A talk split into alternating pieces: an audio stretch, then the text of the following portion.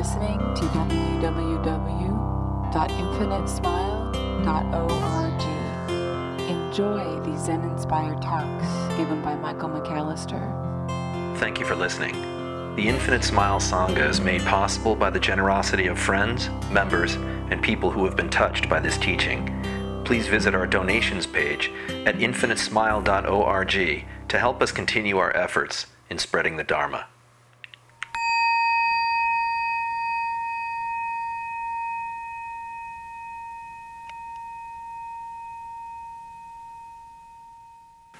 So, some of you have heard my uh, stories. I've, I've, talked about my teacher and the relationship I had with my teacher. It wasn't always um, milk and honey. It was uh, quite uh, quite interesting. I look back on it and uh, I value it so much, but it was strenuous. Um, I loved him dearly, still do. But at the same time, as much as I loved him, I think if I allowed myself to, especially during certain points of practice, as I allowed myself to kind of uh, think about the relationship and think about what I was learning and how I was learning it, I would say um, the phrase rat bastard showed up a great deal. I thought he was a rat bastard much of the time. Um, now, I've, of course, never shared that with him directly. Why are you such a rat bastard? But on one occasion, uh, I'd kind of, I'd had enough. I've talked about before, and I've written about how I was out. Uh, it's 4 a.m. walking to the Zendo. I kind of bump into him, and I'm looking up at the stars, and uh, I'm seeing Orion like jump out of the sky. It was the most beautiful thing. Just and I go, it's so beautiful. And he kind of shakes his head. And then, of course, Rat Bastard kind of came up, you know. Uh, I asked him about it later, especially after I, I, saw what I felt was kind of a clumsy handling of uh, some teaching that he was doing. And I said, I, I I feel like I, I, feel like there's a lot of anger at you. And he looked at me and he kind of smiled and he says, Oh, well, that's because you still believe you are not me. I was like, Oh, you got me. Um, yeah, I didn't believe. I didn't see that there was connection. I saw separation. I projected all this stuff onto him. He's my guide. He's the one who's taking me where I need to go. But what was so cool at that moment is like he's not taking me anywhere I'm not already. And he very skillfully, I mean, I look back on it, he, he must have like kind of planned this, getting me to a point of, no, damn it, and it worked with my personality. I mean, that's that's what you get, I think, when you're used to, um, you know, having coaches beat the hell out of you in the, uh, you know, in the pool as a water polo player. I mean, that's exactly what happened all the time. You know, more laps, more butterfly, more. You know, are you hearing me? Yes, I'm, I'm hearing you. I don't think you're hearing me swim. rat bastard, you know? And so I was very used to that kind of that kind of energy.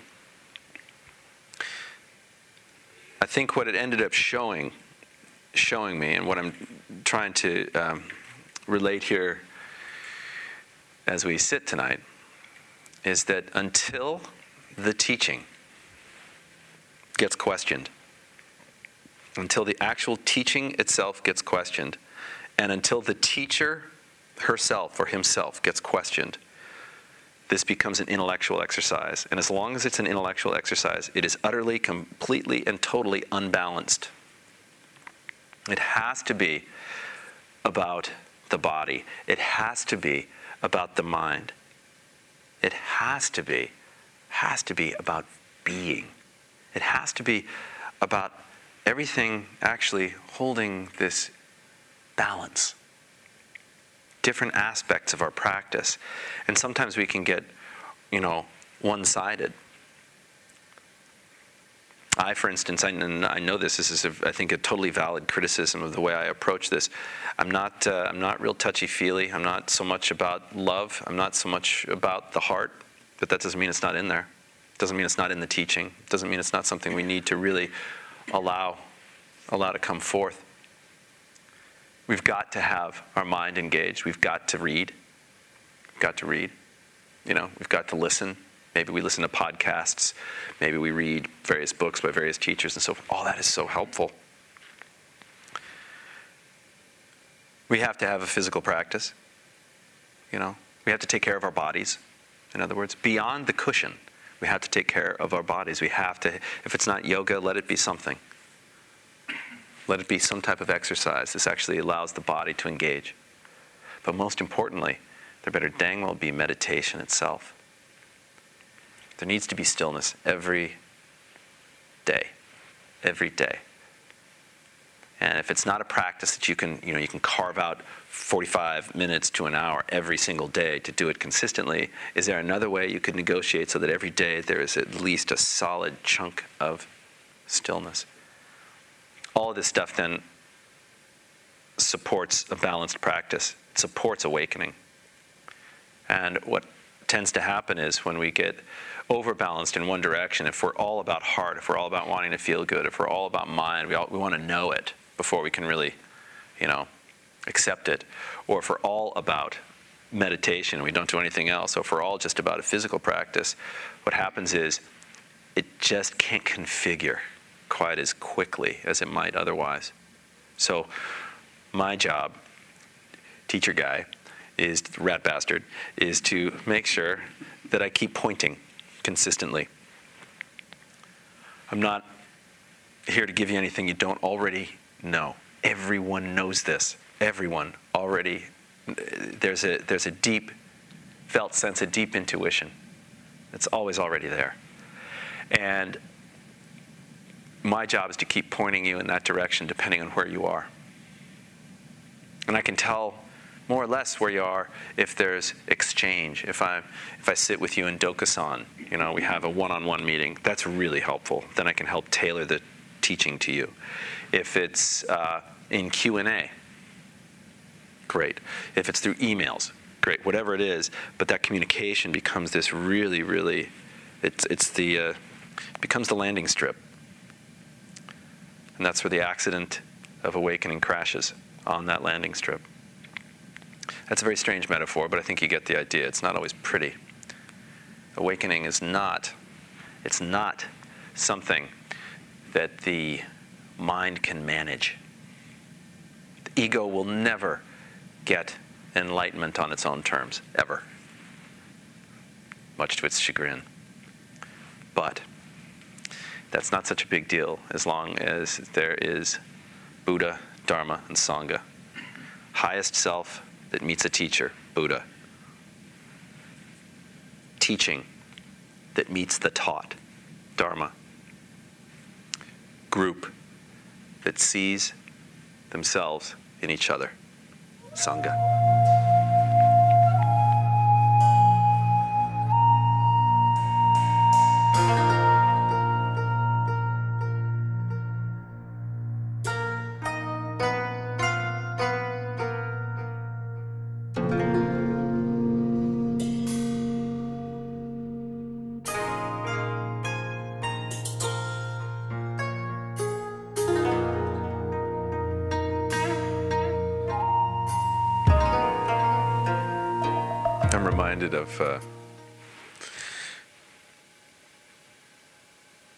Word yoga. My daughter learned how to say it, so she, yoga, yoga. It's kind of cute. And then, of course, I decided to explain to her what yoga meant, um, which got nowhere, but still. Um, yoga essentially means union or uh, it's a, a union with the source, whatever that source might be. And so I mentioned uh, a few minutes ago, prior to the sitting, that in my little introductory uh, story time, that uh, there are ways of practice where we we try to balance ourselves with our our thinking, our feeling, our doing, and our being. And that's essentially where practice can kind of kind of take off. We feel oftentimes, as was mentioned last week, quite nicely. It's like, you know, I do all these things and then I feel alienated. Uh, I thought the whole idea was to feel connected.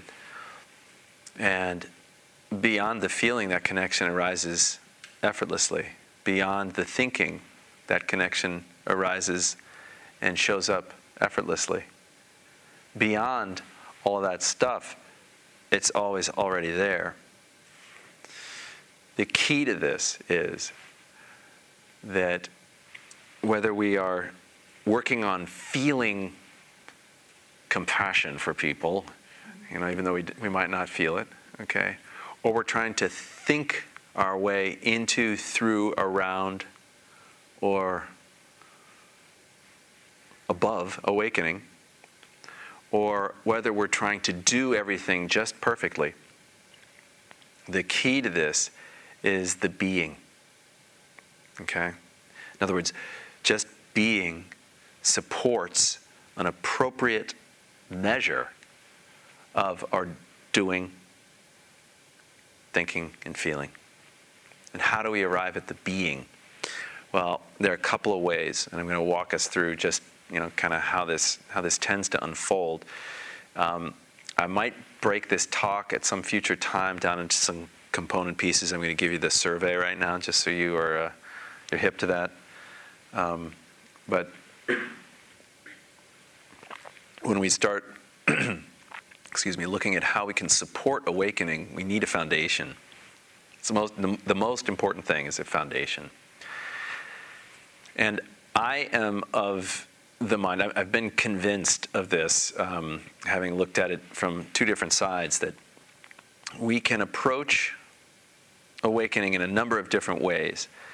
Uh, there is an entire school of thought that says you just you be nice to everybody.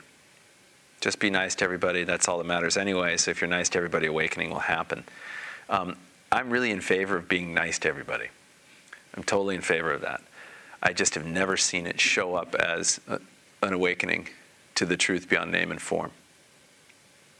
I just haven't seen it and I've been around people in all sorts of different countries who, you know, uh, are awake, uh, but that's not how they got there. Um, so, I could be wrong. I'm certainly not attached to this view. It's just not the center of gravity of the way that I'm teaching.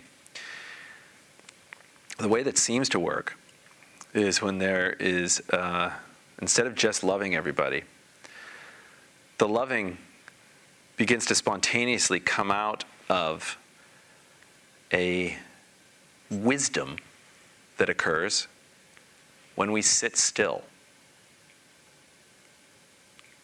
That the most important thing we can do to generate a foundation for this path, one that doesn't get rattled or rocked by the earthquakes that we're bound to uncover, uh, what we really begin to look at here is meditation. You know, just meditation. And meditation, the, the, way I'm referring to it here at least, is, uh, is uh, a stillness practice. And quite literally, that's what I mean stillness. That we can find a space as we not only sit physically still, but also that there is a mental stillness. In Christianity, there's contemplative prayer, which is so beautiful. It's, it's akin to the Hindu mantra, uh, essentially. It's where, you know, Hail Mary, Hail Mary, Hail Mary, Hail Mary. You know, just any any phrase that's repeated over and over and over again that tends to still the mind. This is exactly the way a mantra works. I tend not to use mantras. It was never, you know, I never had one thrown at me. Um, but if that works for you, by all means, I think that's great. Um, my training was to have uh, absolutely nothing to work with. Just follow the breath. That's all they ever said. Just, you know, follow the breath. Follow the breath and report back. And I think this is fine too. This is a great, great way of doing it. Just being really cognizant of what's going on with the breath. What's going on in the body? What are those thoughts that are arising? Being able to do all this actually sets us up. It sets us up for a different kind of, and this is where most of you are probably really good, sets us up for a different kind of contemplation. Contemplation should not be confused with meditation. Meditation is stilling everything. Contemplation is letting what get really active? It's letting what get active? Mind, thought, yeah, very good. Lisa was doing this, so that's what you meant, right? Thought, yeah. It allows the thought to begin to unfold, the thinking to. Now, hopefully, this thinking, now that it's grounded in a meditative practice, is something that actually can give rise to revelation. Um, oftentimes, you will there'll be situations where people are just it's, it's almost as if their bodies are beaten into a pulp with all the sitting which by the way is very stressful i know that sounds paradoxical and odd. It is, but uh, it's incredibly stressful to be still meditatively. In doing this, it seems to allow for just the right peck from the mother hen to bust through that egg. Just the right words, just the right phrase, either from a Dharma talk or from a book. It's like, wham! Oh. And then this revelatory experience begins to show up. The biggest mistake is, for people, practitioners, is that once revelation happens, the mind immediately jumps in and starts clinging to it. Oh, I just had a glimpse of the absolute. Ah, that means da da da da da da da. And he said da da da da da da da. You know, and what happens is that revelatory moment then gets diminished and turned into, instead of revelation and opening, it becomes a contemplative exercise. So it's been reduced. My teacher, you know, the rat bastard, yeah, he uh, said, he said it uh, uh, best. He said, it just gets defiled. If we ever cling to our experiences, they just get defiled. You must let go of them. It's more to let go. Any experience you could possibly have is just more to let go of. And the ego that wants to manage and own this thinks that that's just total, just ridiculous. That is total BS. When in fact, it's a sacred truth. If, if revelation is to actually meet the ground of our being, okay, and the ground of our being is to become opened and tilled by revelation so that the seeds of awakening can blossom all over the place. We have to be able to let it go. And that's exactly what builds upon the next piece of this, which is freedom. Letting go is freedom. Letting go means non resistance. Letting go does not mean giving in. Letting go means we are no longer clinging. It means we're no longer attached to any view, to any feeling.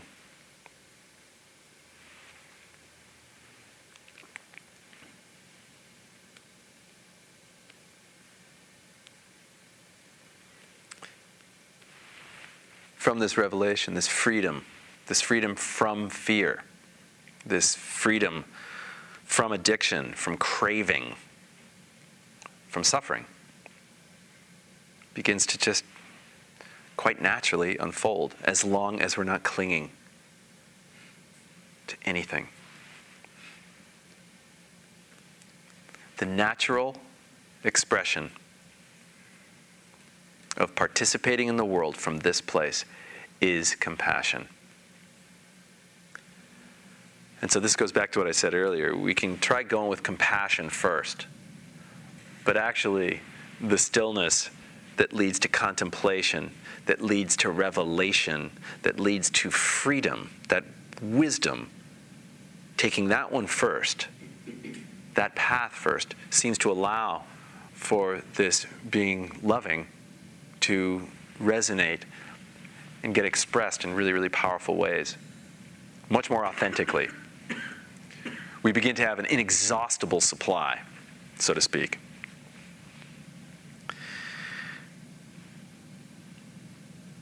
So that's pretty much where it takes off. From there, we start recognizing um, I don't know, I've got some Irish in me. I like calling it the luck, the luck factor.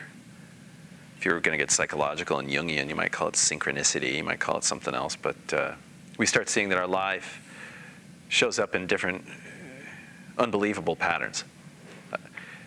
Most everybody in here is successful in their own way.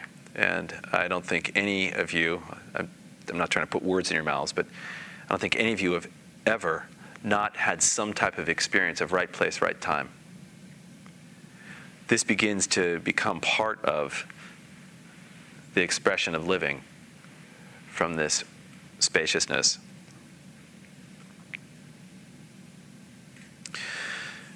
we also begin to see that there is a faith that arises.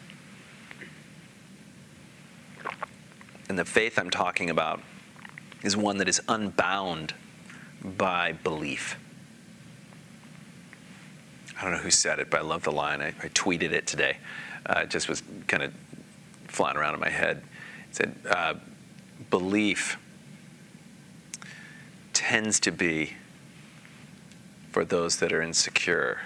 Faith is for those that are absolutely undefended. As long as that faith doesn't turn into a belief, you're golden. Okay?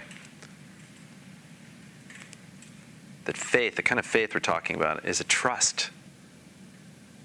It's a trust. The universe, the universe is going to provide every single thing that I need to awaken. Everything. It's not going to give me necessarily everything I want. Oh, no, no, but I read The Secret, and I know that if I just try to manifest that Ferrari, it'll be. Sorry, Charlie, that's, that's not what we're talking about here. I mean, knock yourself out. I, I think that's great. If, you, if the uh, Ferrari thing is what you want, that's great. But actually, where this practice is going is it's, it's actually showing you that you've always had the Ferrari. And as a result, you don't need it. But I don't have a Ferrari. Yes, you're right. You don't. I mean, I'm not. I'm speaking metaphorically here. Okay. But it's it's you, you start realizing it's not something that's needed.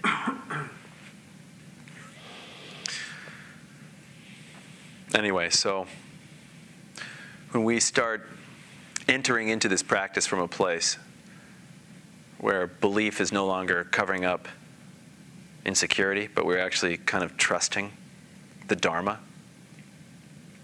we're trusting the teaching. We start trusting, start trusting our luck. We start trusting the patterns, the great patterns kind of fall into place. We start seeing that uh, reaping and sowing are very natural. This idea of karma, as I'm putting it in this context, we reap what we sow. We start recognizing that what we are sowing is something that is not bound by personal, it's something that is totally open. It's about sharing, it's impersonal, it's giving. Our activity, okay, our doing, so to speak, we've touched on here some thinking, we've touched on here with some feeling. Our doing, our karmic activity, comes from a place that is no longer bound by a separate sense of self and I, but it's actually all.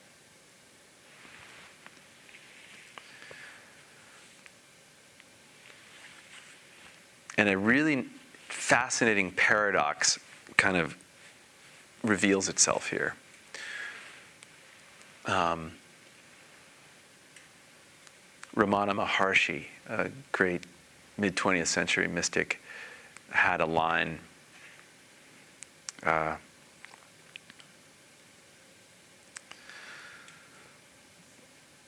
the world is not real. Only Brahman is real. The world is Brahman. Or the world is not real. The world is a dream. Only God is real. God shows up as the world. We start kind of, what, huh? Well, this starts making total sense. Or in Zen, we call it a mountain. First, it's a mountain, then, it's not a mountain, and then it's a mountain. After enlightenment, it's a mountain. We start seeing that it is totally possible to, to I sometimes use the, use the verb surf. We can surf between these two worlds of the, uh, what we might call in, in Christian terms at least, um, the immanent and the transcendent. We start recognizing they are totally at play all the time, and we're equally comfortable in both. We can express ourselves fully through each, in each capacity. We start seeing that it is all actually a deep singularity. But this deep singularity is multifaceted. So, what stands in the way? Um, a couple things, real super fast here. And again, we'll, we'll touch on this more. I think this is a very rich topic, and I'm going to try to explore it, I think, uh, in the weeks ahead. But what gets in the way is clinging, number one. Ah, okay, clinging of the mind towards ideas, towards thoughts, convictions, certitude. It's a form of clinging. Our thoughts, our beliefs, our judgments, all of these things, while useful as tools, can in fact diminish our ability to foster uh, and support an awakening if we're not very careful to have an open relationship to this thought, as I've talked about before. We begin to question, we begin to get curious.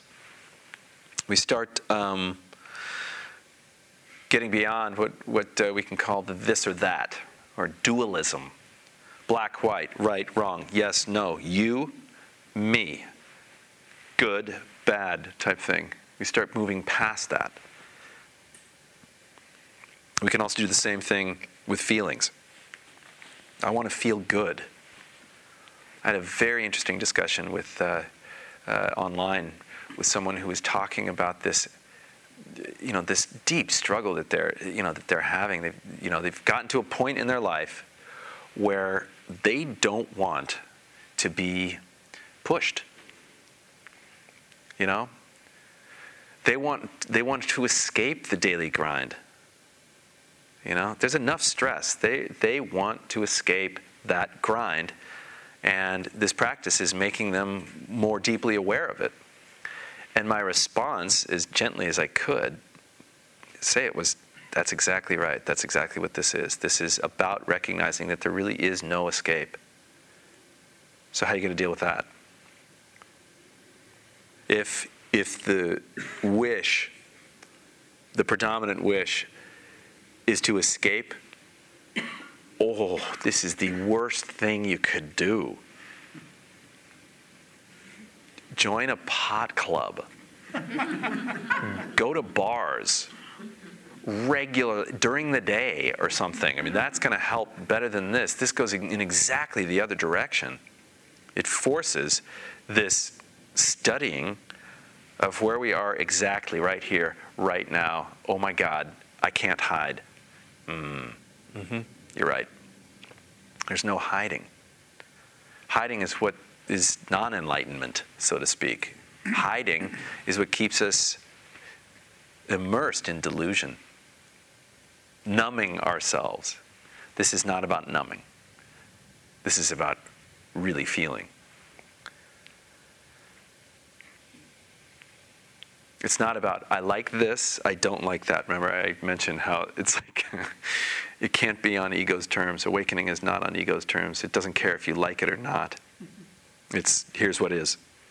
Deal.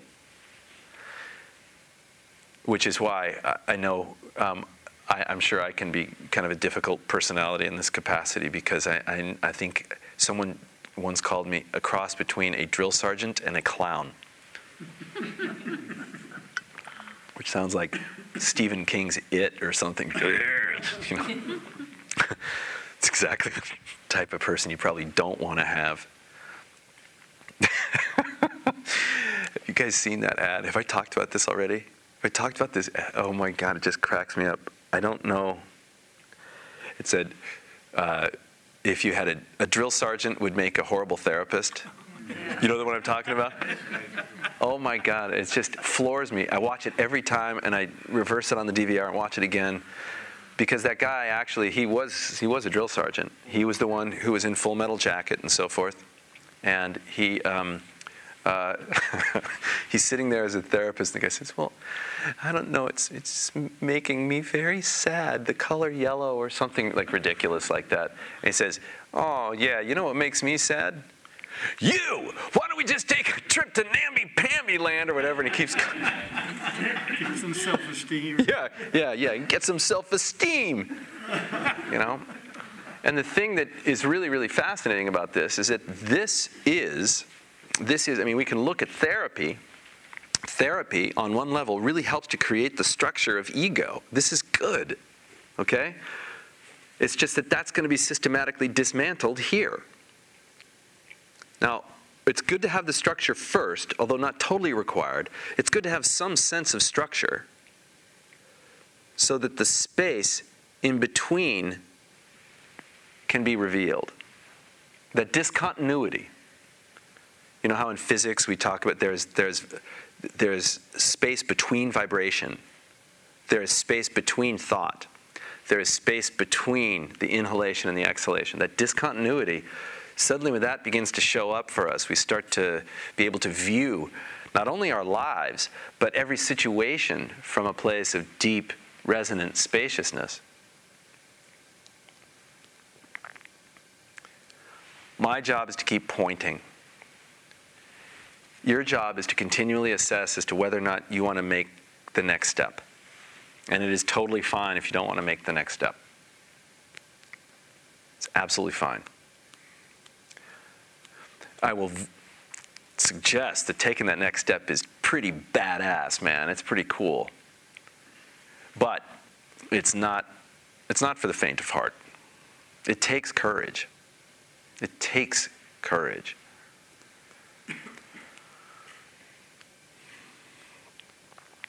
Anyway, um, I've babbled on a little bit too long, but uh, we'll revisit this.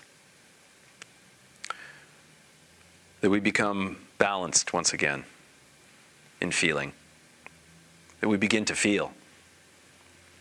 If you're someone who lives, lives in your mind, it's utterly critical that you really, really begin to study the question, how am I feeling? Several times a day. Thinking. Have a contemplative life. Question. Question the teaching. Question me, by golly. Question everything that supports an awakened approach to thought. Make sure there's activity. Make sure you're actually doing stuff for your body, for your mind, that you're actually engaging, that you're not just sitting on your cushion in your apartment, except on Monday nights when you come down here. Make sure that humanity still exists. And that's one way of doing it, but I, I think that also really engaging in the world is key. Get out there. People need you. And then lastly, being. Making sure that there is meditation so that that discontinuity that I was just referring to becomes something that actually reveals tremendous potential. tremendous offering. But that spaciousness reminds us of everything we've always already known about ourselves and what we share with all beings.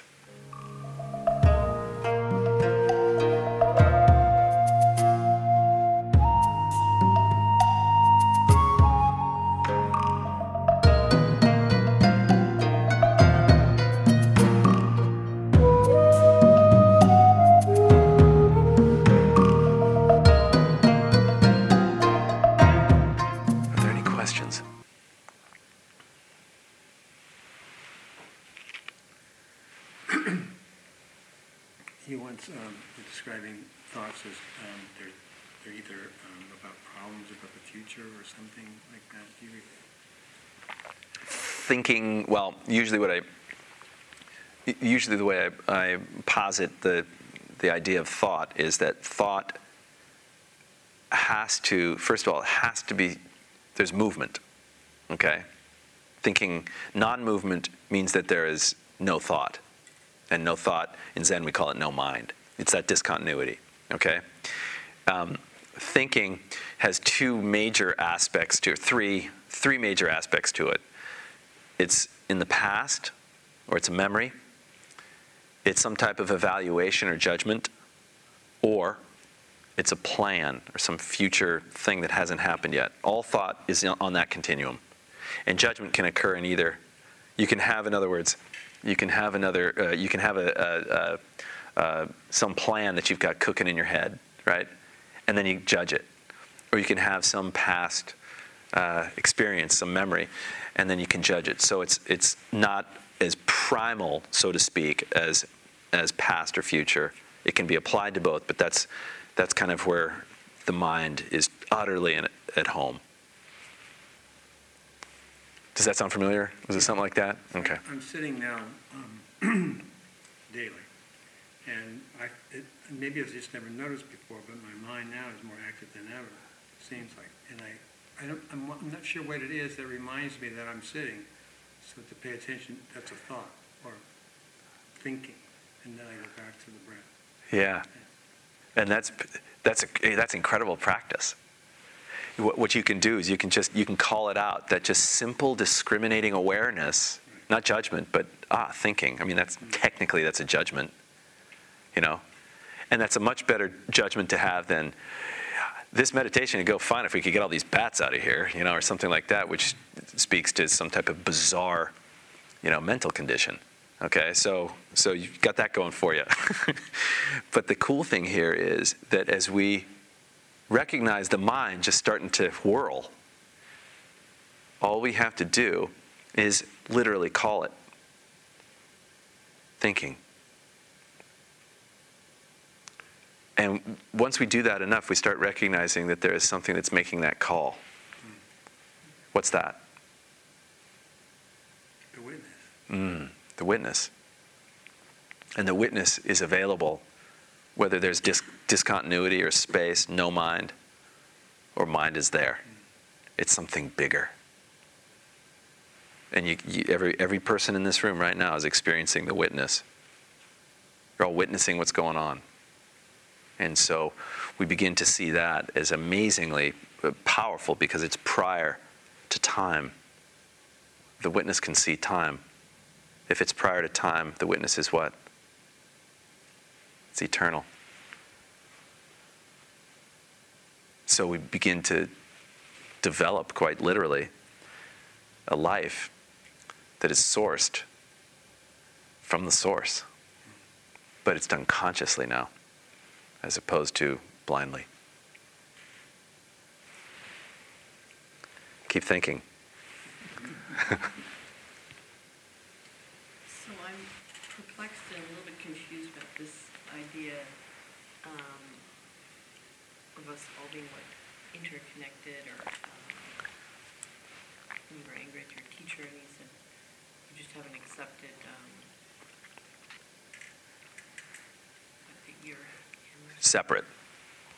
I think basically the way the story went was he said, "Oh, you still believe in a separate self. That's why. You think, you think I'm, you know, you're upset with me because you still believe in a separate self, which was kind of obnoxious on the one hand. But on the other hand, he's saying something. Finally, you and I share. Well, let me, before I, before I answer, let me make sure I'm really clear on what the question is. Um, well, question is, is that, did I understand that he's saying that we're all not separate? And if we're not separate, then how can we sit, can witness another's behavior and actions? We can witness another's behavior and actions. And so what we have is all this biological material our eyes, our noses, our mouths, our skins, our ears. Those five senses continually show us that we are separate. And then we have a sixth sense, the mind, the thinking, okay, that goes into past and future continually, that also tends to reify or strengthen that, that belief that we are separate. But then the minute we start getting into this amazing spaciousness that can actually watch the mind, wit, you know, witness the mind, so to speak, watch all those senses at play, we're aware of something much deeper that is not separate from anything else. For instance, let, us just play this out a little bit here. Would you agree that we are sharing what we're breathing right now? So we're interconnected, right? The oxygen that we're sharing right now actually works to nourish, fortify, build, and destroy what each of us has bodily. Would you agree with that? Okay. So, and every single one of us is manifesting, is you know, arising and ceasing based on the foods that we eat, that we eat from a shared earth, a shared sunshine, shared rain, right? We really share everything. There isn't anything that's not shared. In fact, if you were to look at your hand right now, the atoms that make up the molecules that make up the cells to your very hand have been around since the Big Bang. Same is true for the nice lady sitting next to you. Right? We're all subatomic spin with different names and different identities that we have made based on the mistaken assumption that all that exists are our five senses plus mind. When in fact, there's so much more. And that's where this teaching is pointing us. That's the direction. It's that there's more. Yes, we're separate, but there's more. We're also totally connected. And this separation is where we tend to lock up. Separate but interconnected at the same simultaneously. Yes, yes.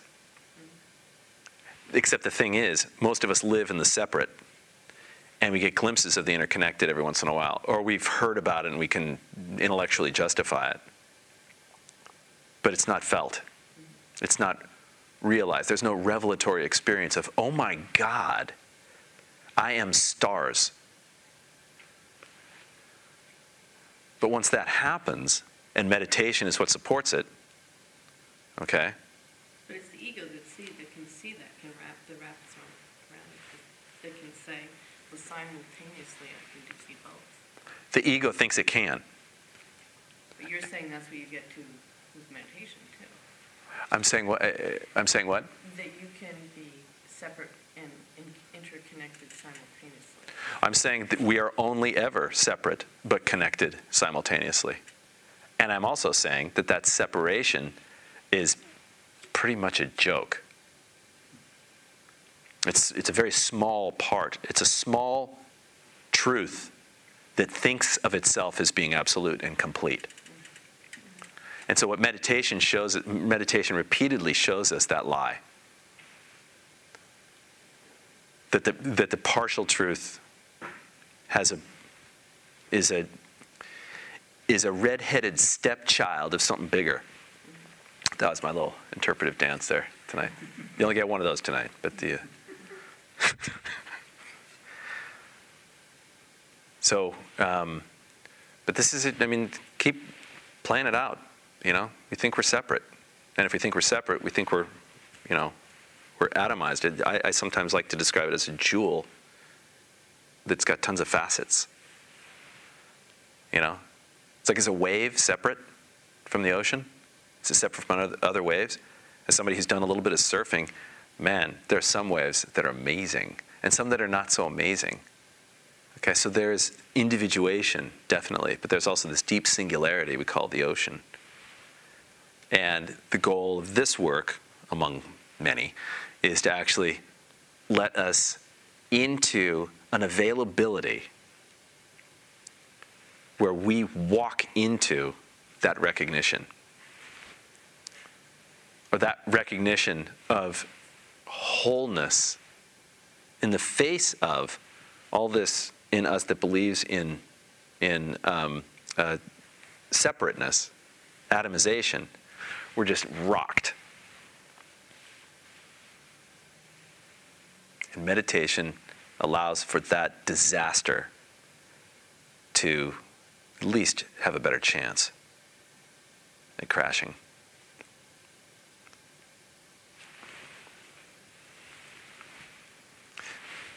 Yeah. You're on now, dude. I'll make up. I didn't mean to. If No, no, I- okay, Um, The wanting to control hmm people, places, things, governments, events, and so forth. yeah, What's going on with, is that a clinging? yeah, It yeah. It's a clinging to. This is the way it should be. okay. And when in fact disaster has a great way of inspiring giving in us. So, yeah, Well, I had someone who came to me in a, uh, um, a moment of incredible crisis uh, at the uh, reelection of uh, George W. Bush. And it was, it was quite, it was an amazing reaction. And I'd known this person for quite some time, and, and uh, you know, as a, as a practitioner, I mean, in, in my job, I mean, what am I supposed to do? I, I'm not supposed to.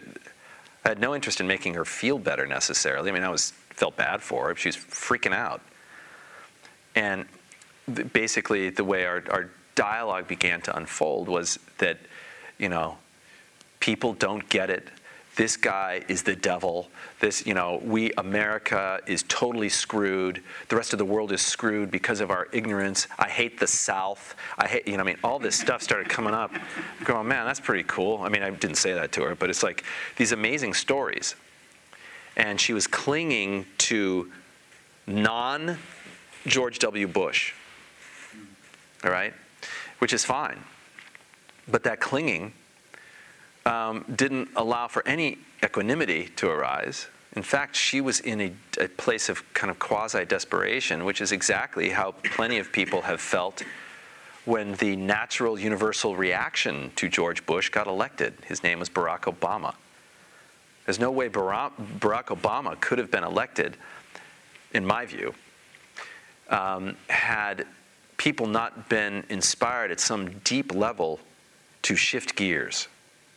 And now we're seeing the pendulum swing in the other direction.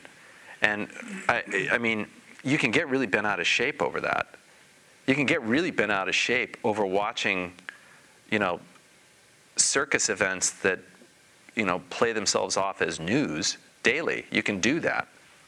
Um, but I don't think it's very helpful. I think what's more helpful is if you recognize where it's sticking. And if you can see where it's sticking or where it's, ow, you know, where the twinges are, what you can actually do at that moment is recognize where you're clinging. And that's what this work is about. So it's a, it's, it's a practice I don't necessarily recommend, but go ahead, watch MSNBC or watch Fox or watch, you know, any, any news show that you want, any cable news network that you feel really uncomfortable with, turn it on and try to remain open to what's being said because it'll inspire, most likely, it'll inspire a very interesting reaction.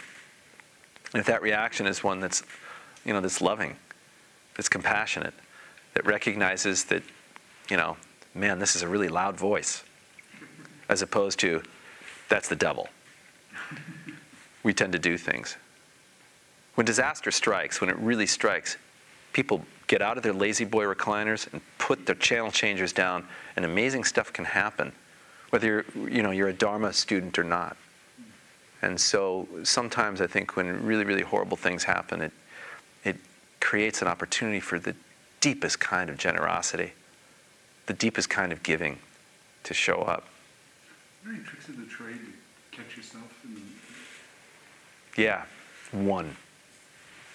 Meditate. Surprise. Thanks for coming, everybody. Appreciate it.